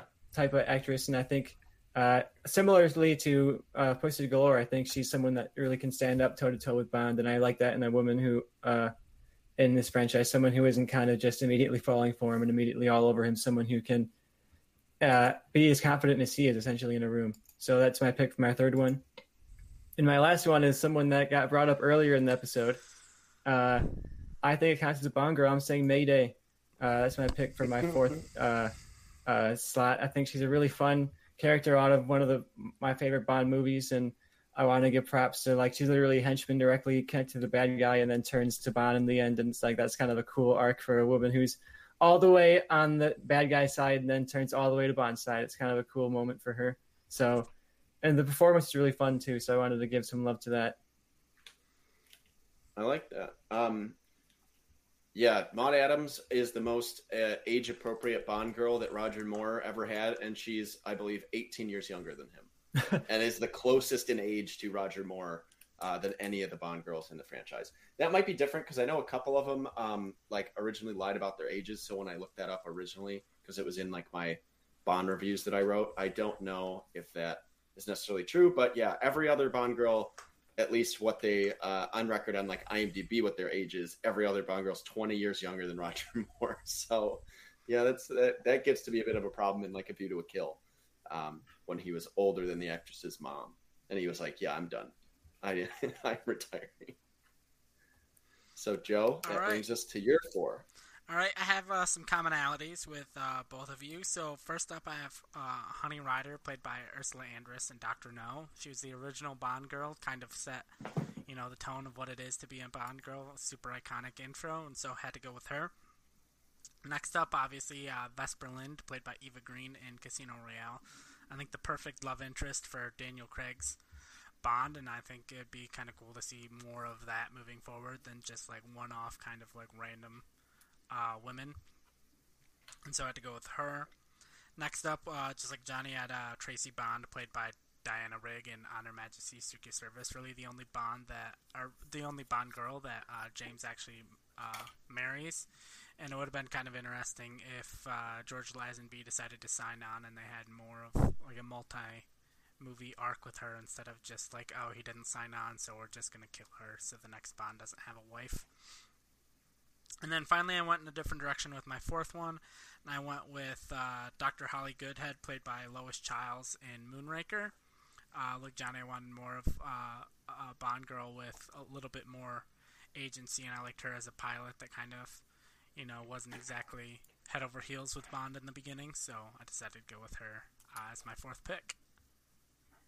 The one You can tell we didn't watched make- a lot of Bond because Yeah. you just said Holly Goodhead without even blinking, and we were like, "Yeah, that sounds like a character's name." that, yeah, that name. That's that's a pretty wild one too. Um, Yeah, I, that was part of why I wanted with- to go with her because I wanted one of those like pussy galore kind of Right. names that. Yeah, because Honey Ryder doesn't do it enough. Um, I went with I almost went with Wai Lin over Natalia from Tomorrow Never Dies because she's like the most badass Bond girl in Yeah. terms of like you know having agency and stuff. Um, but I, I overall I went with Natalia over her. But I, I think for this because we have some obviously with multiple votes, We have But I three do that think have multiple. it's- it's maybe. Yeah, I get okay. So go over what's multiple, and then we'll then we'll We discuss. have Vesper I Lynd has three, and then Honey Ryder and Tracy Bond both have two. Okay. My Uh, my one argument against Pussy Galore making the list is that I feel like you need her or Honey Ryder because those are like the two iconic ones from the early ones. So it'd be up in the air on like you not you need either one. The only reason I didn't include Pussy Galore is because I already had Honey Ryder because she was the first. But I think overall iconic character, Pussy Galore is a better character. Maybe not as iconic in like looks, but um, maybe better character. And then my argument against myself and Joe's list is well, as much as I love Diana Rigg, and I think she's probably the best actress in the like best actor in general in that whole movie. Is it a little redundant having Vesper and Tracy Bond? You kind of get this similar story, was- but it's more fleshed out with Vesper. Yeah, I was gonna make that argument. Is you get the same idea out of Vesper? It's like here's the one that actually mattered to Bond, but I think it works a lot better. I didn't buy Diana Riggs' chemistry at all with with Bond in that, and uh, I didn't even want to say the guy's name. Wrong, what, was, what was that actor's name? Oh yeah. I was gonna say it, but I was like, you know what? No, let's just pass that one. But yeah, I didn't buy her chemistry with the lead actor at all, and I think uh, I definitely bought Vesper as a love interest for Bonds, and I I would love to have put Tracy Bond on there just because she's the one that tied Bond down, but I just think Vesper does that a little bit better. Yeah, so yeah, I thought about that as I was doing the list. I was like, "Is this mm-hmm. redundant?" Mm-hmm. And then I'm like, "Ah, well, we'll figure that out, I guess, when we do the final list." So. yeah, I I thought about that while Tristan was doing his, um, and yeah, that kind of turned me against having both. But I do think Diana Rigg is great in the movie. But yeah, George Lazenby, you don't get a, enough chemistry because he's just not a very good actor. But yeah. my favorite person, my personal favorite is either Vesper or uh, Camille from Quantum, but I don't think she has like the iconic background no, no. like that. You know, some of these other ones are. So I like Vesper on there. So are and Vesper and Honey Ryder a decision locked between in? Honey Ryder or Pussy Galore or both. I mean, I'm not going to say that. That's not as redundant, I guess, as like Tracy and, yeah. and Vesper. I um, think we definitely. I think Honey Ryder should probably make the list as the first Bond girl, and I had her in the in the moment because I think her coming out in the bikini like that is such an iconic moment. So I definitely think that she has a, a worthy spot on the list, whether it's in here or on the moment spot. I would also yeah. argue, I like almost maybe to put both on the list because if you were to go out in the street and just ask someone like name a Bond girl, I feel mm-hmm. like over half of the people are gonna say Pussy Galore. Yeah, yeah, I like and that. I like, and I like that she's different. She feels a lot different than Honey Ryder, where Honey Ryder was purely the sex symbol, like the super attractive model that was like, oh, we're hiring her because she's going to be gorgeous and yep. she's going to be like the sex goddess of all the teenage boys watching this movie in the theater. And uh, uh, uh, Pussy Galore is not necessarily that. She's uh, different than she's not just like a purely sex symbol. She's sexy and she's attractive, but she's not there just to be like enticing. She actually has a bit of a more complexity and she's a bit more human looking and she's not she's more grounded and interesting as a character. Yeah. So right. I say we lock that in. Pussy galore. Yeah, I think that's I think that's lock. Um, I kind of talked myself more into that and out of Tracy Bond as yeah. as we went on. Um, so our last spot we have. So so far though, let's see what we have. So we have a Craig era, and we have two Connerys. So I think yeah. we definitely need to go either Roger Moore or Brosnan yeah. here.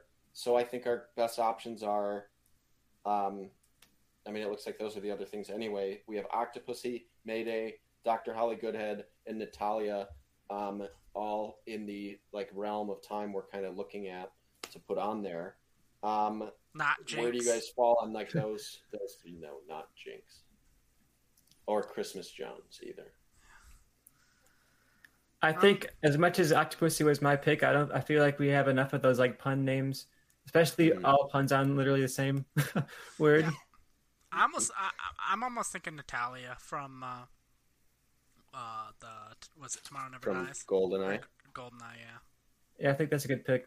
Yeah, I, I like her a lot in that. I think she's kind of underrated in terms of like memorable characters. But like for our generation, like growing up, she was the one in Goldeneye, which was the most popular movie because the the game was there. Yeah. She kind of got hated on because in the game she's fucking annoying, but um, that's she, all my memory is like from her in the game. So I was like right. immediately I saw the movie and I was like I hate you. And then she like won me over across the course of the movie. I was like, oh, you're actually a good character.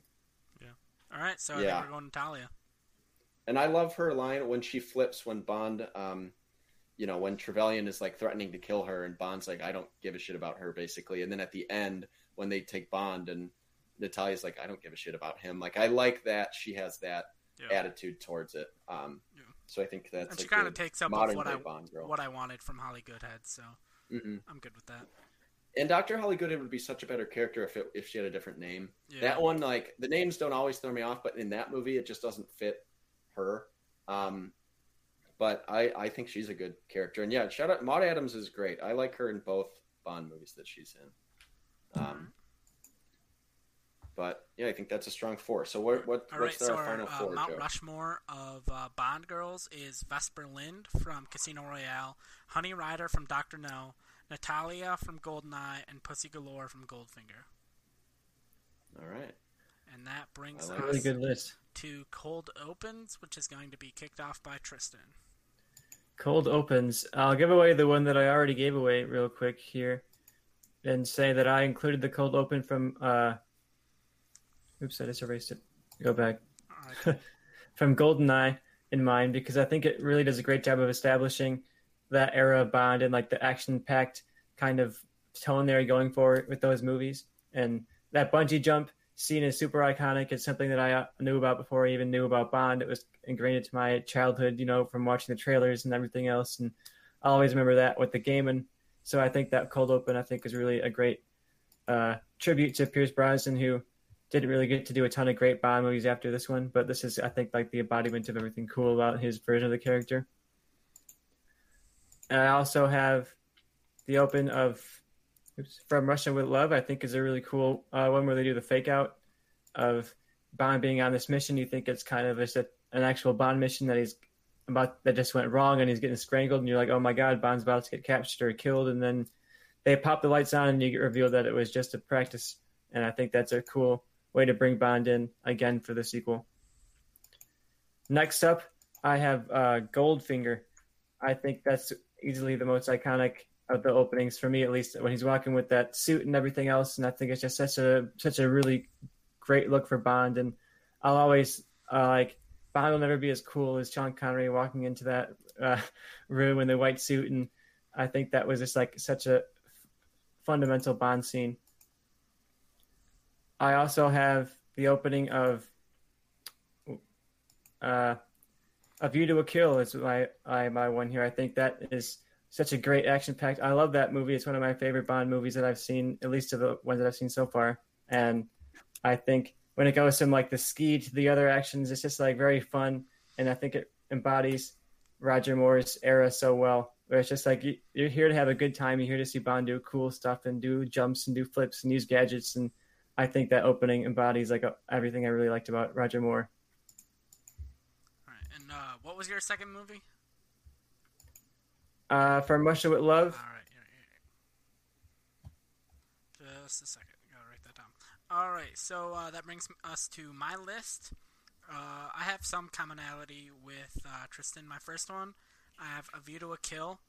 Uh, I remember going into the movie knowing it was one of the most hated Bond movies, and as soon as Bond started snowboarding down the mountain as the Beach Boys played, I'm like, anyone who ever disliked this movie is wrong. This moment is amazing, and so obviously that had to make my list. Uh, what else do I have on my list? Nice, my phone quit shutting off.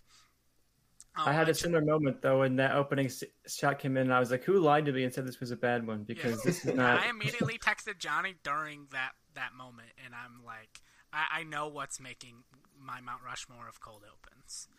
Um, next, uh, I have the uh, dogfight uh, scene from Tomorrow Never Dies of the him hopping in the plane to uh, take out the other plane. It was just a like really good moment that I really enjoyed. Uh, my third moment, I have the uh, fight and chase scene in Skyfall that ends with uh, Moneypenny uh, trying to shoot uh, the guy that Bond is fighting, and he's telling her to take the ch- shot, and she ultimately misses, shoots Bond, and he falls into the water below. And then finally, just like Tristan, I had the Goldfinger moment with, you know, I kind of think it set the stage of what the cold open is going to be. Him in the white suits, super iconic, so I had to go with that. And those are my All right. picks. There was a surprising omission to both lists after the discussion we had about moments, and that is The Spy Who Loved Me. Um, great ski scene to open. Um, and you have the iconic moment we talked about with the parachute. But besides that, I like that. First of all, it sets up the plot because you have a nuclear warhead go missing. I like the unrelated ones, but I do like when the cold open like sets up the initial plot, and then maybe Bond is off doing something else. And then the other part that I think um, people don't really give credit for, but I really like uh, in it is they tell the Russians that okay, call call your agent, and they talk about okay, Agent Triple X, that's the best we've got. Let me let me call Agent Triple X, and then it cuts to a dude who kind of looks like James Bond, like a really handsome guy in the bed next to a woman, and then the like the phone rings or whatever, and it's then it's revealed that Anya, the woman in the bed, is Agent Triple X. It's not the guy that you might have expected, and then it goes into the whole ski sequence, and you get Bond killing her boyfriend, which sets up the plot, and the nuclear warhead go missing. So I think that overall is maybe the best Bond cold open um, and the most iconic. So I really like that one. Um, Casino Royale, I went with over. Joe has um, Skyfall. I think Casino Royale, you get the the black and white opening, um, and him revealing like, oh, you you know, you only have one kill. What's your second? Him killing him, and then in the bathroom um, scene, like you get an intense fight scene, and then it ends with the gun, the first gun barrel of Craig's uh, run. So I think those two are great. Those are my two, two personal favorites, and then I also have Goldfinger um, as well because you get Bond with a with a wetsuit that has a duck on the on the head to disguise, and then he gets out of the water, he takes it off, and he's in the iconic like white suit, like Trish, uh, Tristan mentioned. Um, I like that. I like when Bond is actually being a spy and he's on a mission, and you get that right in the opening. Um, and it's not really related to the rest of what happens. It's just like a cool sequence to introduce Bond in a new way. Um, and then I have uh, Goldeneye. You get everything. You get the you get the base jump. You get Trevelyan, you know, dying. Um, you know, which sets up the plot later. You get um, the only part of this one that always like makes me uh, like takes me out of it a little is when the plane is falling and Bond is uh, dives after it and he catches up to it and I'm like that's not how falling works. um, but and that's like one of my big movie sins every anytime I see it. But other than that, like I think that is a great one. Goldeneye. Um, it's iconic for the game, like that's how it opens. That's your first mission, and it's iconic for the movie because it's so great, and you get an awesome stunt and introduce characters. You get the for England James, you get like the little small establishment of the relationship between Trevelyan and Bond. So, yeah, those are those are my four. So Casino Royale, Goldeneye, The Spy Who Loved Me, and Goldfinger. All right, so are, are my four. I think we potentially have three locked in. One of them might be a surprise to Bond fans. We have Goldeneye with two votes, A View to a Kill with two votes, and uh, Goldfinger. That's wild. I will fight against that. Goldfinger with three votes. No, the, if my number one draft pick is A View to a Kill, so I will fight to the death for A View to a Kill to be on our Mount Rushmore of cold opens. It's in my it's in my top three so far. Of the Bond movies. I I like A View to a Kill is like one of the most watchable. It's one of the worst made Bond movies. Don't care. But it is It's definitely great. one of the most watchable, like fun. And that was one too. Like when I even just rewatching it after knowing like how it's looked at um, by most people, I'm like, this movie is more fun than I than I can remember it. Even though every fight scene is Bond being 60 years old and it's very slow and notice. That's the most noticeable stunt double movie you could maybe ever watch. Um, but yeah, I the the thing about A View to a Kill is it starts off you think it might be kind of like a oh this might be a pretty grounded Bond film, and then the turn is as soon as the Beach Boys song kicks in, and it's not even uh, the Beach Boys because they couldn't afford the rights to the Beach Boys song. It's a cover band doing the Beach Boys song. It takes me out of that movie right from the beginning. Like it sets up, I guess, what what you did, but I think that's the worst song choice in any Bond movie. It was perfect even song more so choice. than anything. It was so. I love the Beach Boys, but I don't need it in my Bond movie.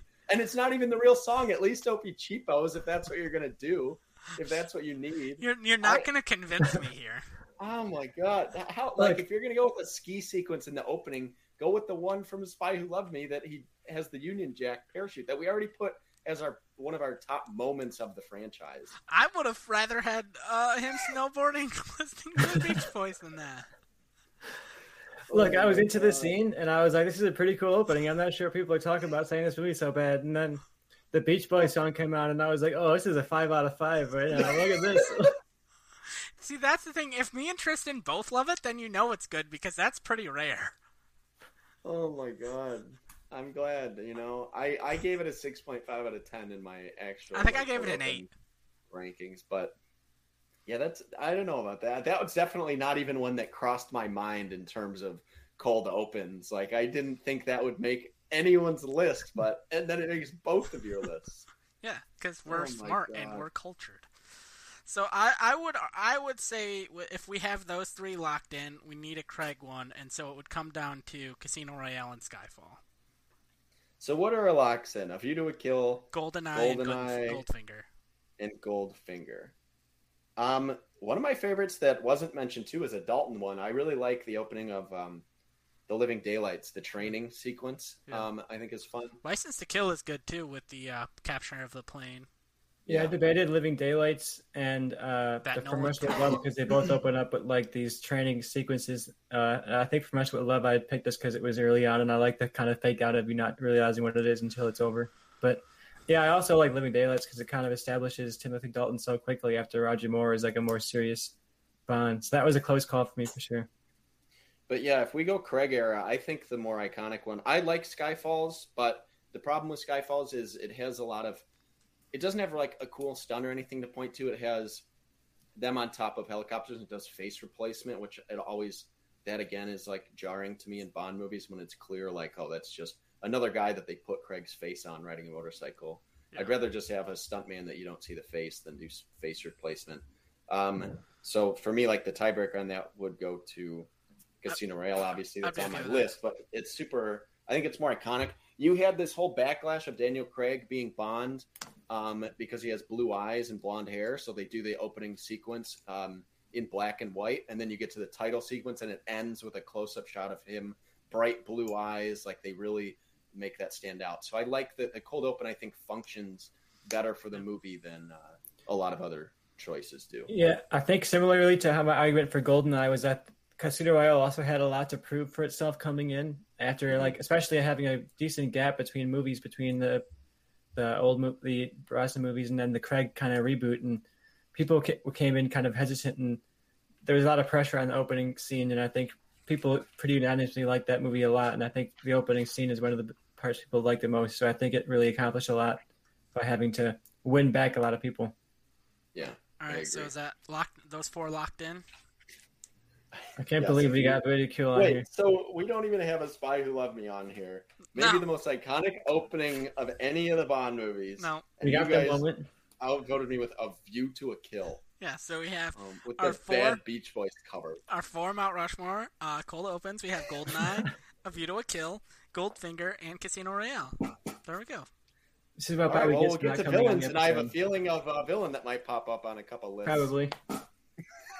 This is about Bobby gets for not coming on the episode. He could have been the one to talk He us could have been the voice of reason on that one.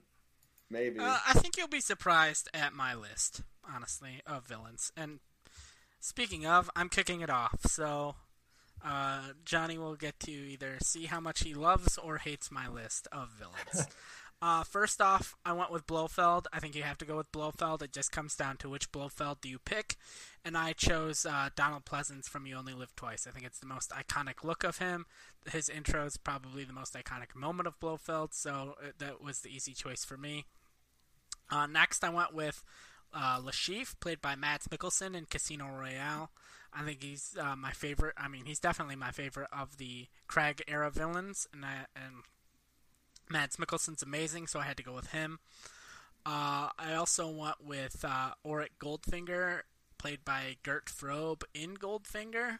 I think he was kind of the prototypical of what you would expect from a Bond villain moving forward. Like there was Doctor No before him, but he was just kind of boring and there. Uh, he didn't really stand out as much. And uh, finally, for my fourth one, I went with Alec Trevelyan, played by Sean Bean in Goldeneye. It was kind of the only time we've had a former. Uh, uh, I mean, I guess in Skyfall we had the same thing, but he didn't have a relationship as much with Bond, so this one was like Bond's friend is now a villain, and so I like that dynamic. So those are my four picks: Blofeld, Le Chiffre, Auric Goldfinger, and Alec Trevelyan. All right. And that For uh, me- leads us to Johnny. So I also have Blofeld. You got to have Blofeld on here. I think Donald Pleasence is the most iconic look. Um, but I think the Blofeld that I want to go with, narrowly edging out Charles Gray, I'm going to go with Telly Savalas in On Her Majesty's Secret Service's Blofeld.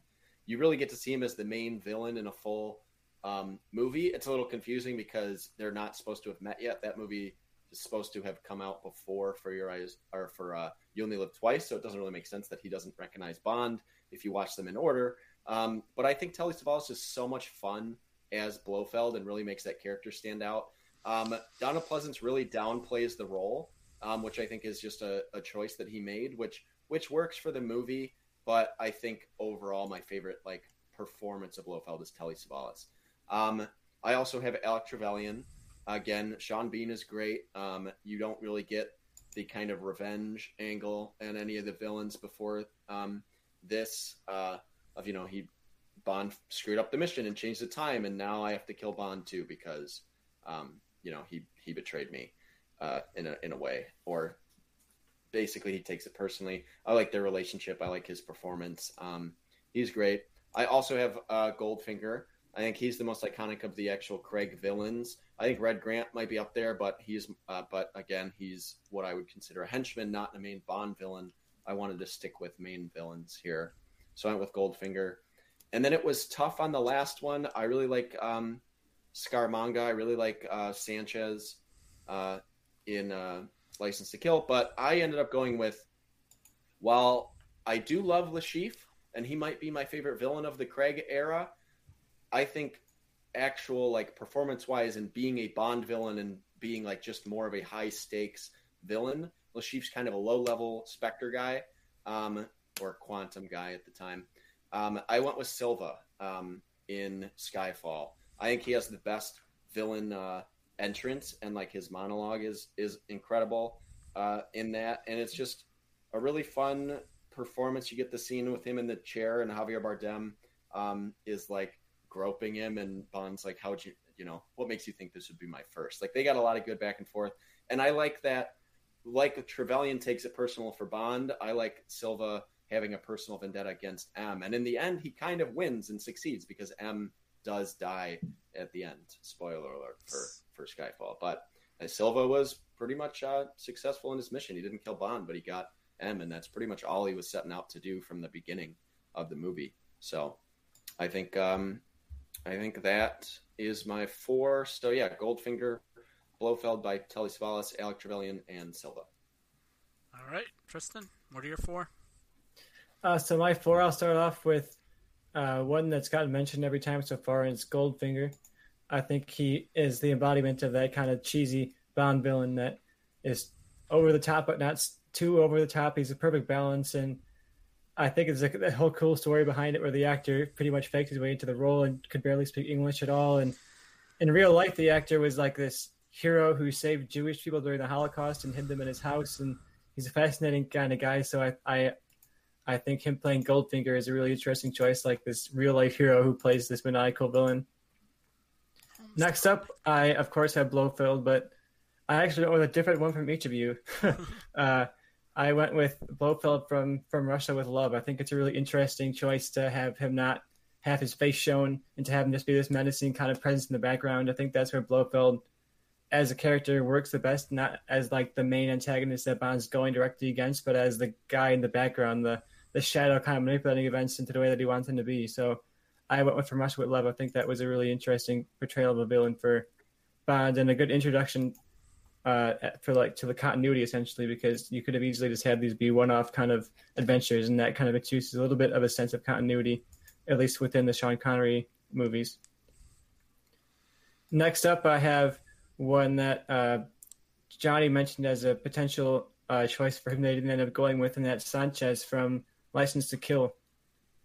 I I mentioned in my in my uh, henchman that I was really uh, thought Red Grant was interesting because he was like this foil of Bond. He was like kind of the best and the worst of Bond as a character, and I think Sanchez is that. Also, he's like this very smooth talking, charismatic kind of guy that everyone can help but listen to, and I think that is part of Bond as well. And I think he has he also embodies that that violence that, that like need to for vengeance, and, and especially in Timothy Dalton's Bond has that kind of anger inside him. And, I think Sanchez represents the darkness of Bond, kind of exaggerated to its full extent. So I think he's a really fascinating villain, and especially in a franchise when there's so many huge, ridiculous, big villains, just have one of them be like, here's a guy in a suit doing like drug deals in this other country. It's, he's not necessarily as ridiculous as some of the other villains are.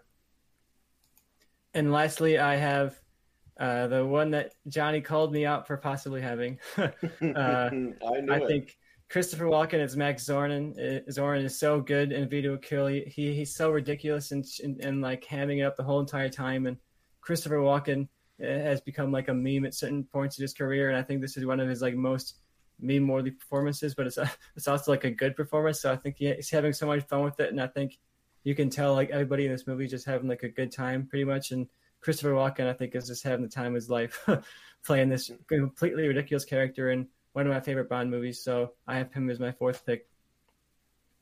I knew he'd pop up once you two were so sold on a view to a kill. Like Zorin's got to be on one of their lists at least. Yeah. So what does that lock us in? All right, so Goldfinger Blofeld is locked in with three. We just have to basically determine, I think, which Blofeld gets in. And then Goldfinger has three, and Trevelyan has two. All right. So I think probably first order of business is figure out which Blofeld is making our list. I'll I'll just throw this out there. Tristan, I like the aspect he went to of he works better as this mysterious guy you don't really see. And then I went with the complete opposite because I liked having him front and center as the villain. Yeah. But overall, Donald Pleasence is the most iconic look, and it combines those two things. He's Yeah. mysterious; you don't see his face throughout the whole thing, and then he's revealed in the final act as the guy behind everything, and you get his reveal. I, I when I originally did my list, I had Blofeld parentheses Donald Pleasence, but I wanted to go different because Joe um, already had taken him. I was hoping Joe would go with like Charles Gray from uh, Diamonds Are Forever because he apparently really loved that movie. It's Um, I think I think that I think he's awesome in that movie. Um, But, that was I yeah. thought about it. If he had if he had the scar in that movie, I would have probably picked him. But I, it was just too. I think if you have if someone's like not really a Bond fan or just a casual Bond fan, and you showed them a picture of Blofeld from uh, Diamonds Are Forever and asked which character this is, they probably wouldn't know. Where Donald Pleasence Blofeld is like people automatically know who that is. Yeah, I definitely agree. I think that's the most iconic Blofeld. I think that I like the From Russia with Love version because it just embodies like what I would have liked from the character. But yeah, if you're talking Mount Rushmore icons, it's hard to beat Donald Pleasence's Blofeld. I made a whole argument for it already.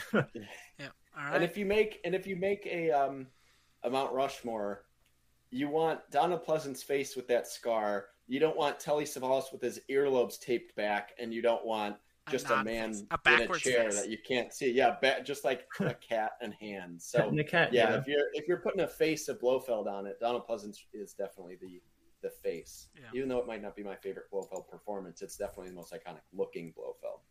All right, so that brings us to deciding between Le Chiffre, Silva, Sanchez, and Zorin.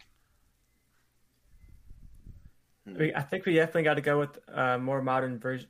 One of the Craig versions uh, villains. I mean, I think uh, Le Chiffre is a really iconic one, and I think embodies Casino Royale really well. Uh, I haven't seen Skyfall. It's one of the only Bond movies I haven't seen yet, so I can't comment on that villain. I'm saving that one for the end because it's like that.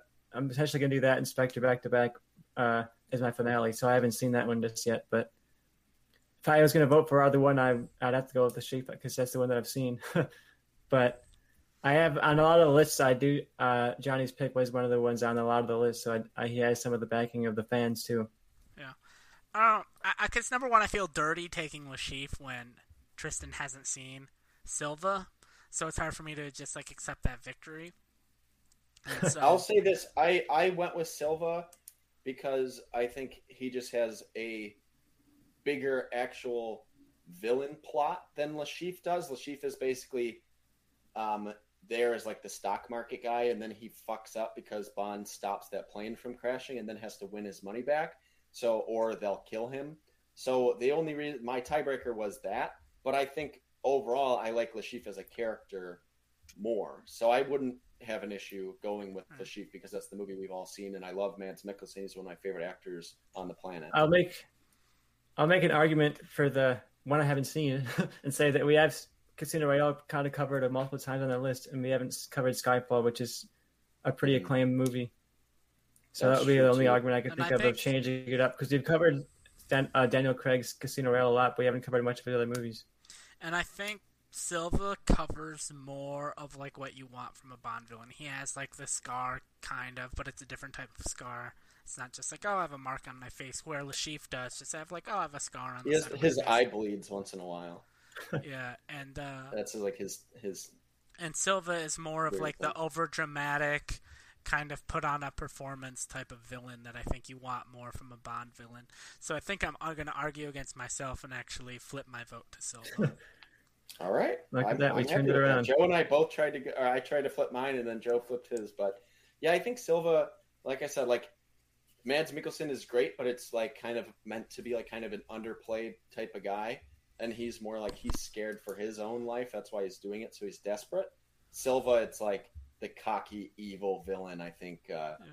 that you don't get in any of the other Craig movies as much. So I mean, I like Dominic Greene in Quantum, but he's not like super memorable He's And just then, like you know, we already have guy. Blofeld, who is technically who is in Spectre, but none of us are picking Christopher uh, or Christoph Waltz's version of, of that. He's a great actor, but not, I Is don't he know. Because he performance seems just to only do good when he's with Quentin Tarantino. Yeah, he. I think he does. Rewatching um, "You Only Live Twice" makes me appreciate his performance more, in Spectre, because I think he went for the Donald Pleasence kind of downplay, be more of a mellow type of guy. Um, but he's Christoph Waltz. I wanted him to be like the Telly Savalas over the top Blofeld, Oh. you know, instead of throwing it back to maybe Yeah. something that's not in his strength. Yeah, I feel like uh, Spectre tried to go more for like the throwback type of Roger Moore esque kind of Yeah, movie, and they like, just didn't thing. tell um, Christoph Waltz that, so he was going, going for like the Casino Royale, Quantum of Solace realistic version. hmm And Yeah, so- I would have liked him to be like, if he was basically just exactly the same as he is in Inglourious Basterds as Blofeld, Yeah. having really fun with the role, I think that would have been yeah. Better for his for his character. Yeah. Um, All right. All But he does get the scar, Yeah. so at least they at least they gave him the scar. So that brings us to our final Mount Rushmore of villains. In our it is uh, Donald Pleasence Blofeld, and You Only Live Twice. Uh, Goldfinger from Goldfinger. We have Alec Trevelyan from Goldeneye, and uh, Silva from Skyfall. Uh, All right, so- I like those all right. choices. Any um any villains that you guys like really like but didn't really have an argument for in Mount Rushmore? Because mine for that is I love Hugo Drax in Moonraker, but he doesn't belong anywhere near like iconic Bond villains. It's just one of my favorite characters um, that I want to give a shout out to. Yeah, I, I mean, I kind of felt the same way about Greene in Quantum of Solace, but he was just like a guy. Like I liked him in the movie, but as far as like a Mount Rushmore of Bond villains, I'm like he's just kind of a guy, so I can't really put him on the Yeah. list. It was tough for me because like the, it was hard to not like Max Zorin was me where I was like, okay, I kind of want to get this guy on the list, but I don't necessarily feel like I have an actual argument for him to be like on this list of villains. But uh, you guys had a lot of the big ones covered, and I was like, you know what, I'm gonna throw Zorin in. He's on my my like honorable mention essentially because I thought that he would be someone that I couldn't get my way into liking. I would I What are wanted to get uh, Christopher Lee for the Man with the Golden Gun on there Yeah. because it's Christopher Lee, and the, the, the villains in that. strong. You know? Yeah, the villains are so much better than the rest of the movie. Is that like you can't really nominate someone from that movie because the movie around them is just so is just not good. Yeah. The other the other um like villain that I I think uh, you could make an argument for because we don't get many female villains. I think Elektra King is a really good villain in uh, The World Is Not Enough. Yeah. But like she kind of shares the role with Renard. Like he's not he's really like a henchman. He's more of just a secondary villain. Um, and, but I I think she's great in that in what is outside of her like sometimes an overly ridiculous movie. I think she is like a good intimidating uh, and like maniacal kind of villain. Um, so I, I like her a lot too. Yeah. Brosnan had some good villains in his. I mean, outside of Die Another Day, Yeah, but that- like that even in um, what's his name in uh, um, Tomorrow Never Dies, the most over the top acting ever. Like Oh. that dude knew. Like we talked about, like Christoph Waltz not knowing what movie he was in. That dude knew for sure Oh, what movie he Jeremy was in. Price, the- Um, yeah, yeah, yeah. yeah, my my review Um, of that movie with the whole like government, like the control of everything through the media was. I feel like that movie's more relevant now than it was when that movie came out. Except for the fact that his whole idea is to be the number one newspaper in the world. Yeah, that's That probably, part of it doesn't. probably Like, if it doesn't hold was- Yeah, if you go back and change that to like he had like the first idea of social media and this is how he was going to make it big, yes, but the fact that newspapers were like out in like a few years after that movie came Mhm. out, and that was like the big Bond villain plot to start World War Three, so he could get exclusive broadcasting rights in China. Um, that is literally his his Yeah. his plot. Like that's that's insane. Yeah. All right. So, uh, anything else anyone wants to add? No, it was a great discussion. I, I was surprised. We had a lot of crossover in some of the categories, like how do you not have a Blofeld or Goldfinger in your villain list or something. Like some of those are pretty easy to fill in, but we all had our own like personal choices in there too. So it was fun conversation for sure. Yeah, you guys sure did have your personal choices that reflected in our cold opens. Yeah. All right. So uh, next week uh, we're continuing James Bond month. We're doing a 24 uh, movie bracket where I think we're going to seed them based on the Rotten Tomato score, and we're just going to go through and match them up head to head and eliminate them as we go and figure out, according to us, based on our bracket, what is the best James Bond movie of all time. It's gonna be Rita Kill. Yeah, it should be. I'm voting for it every time. Uh, Oh my. Uh, I'm excited for it. Hopefully, Bobby will come back from wherever he's gone and will be able to be in it. He's been gone for two weeks now, so uh, hopefully he's back. Uh, Yeah, Bobby just hates James Bond. Yeah, and that- he's I too think that's- ashamed to. I think that's what we tell learned. us. Bobby hates James Bond, and uh, without further ado, goodbye.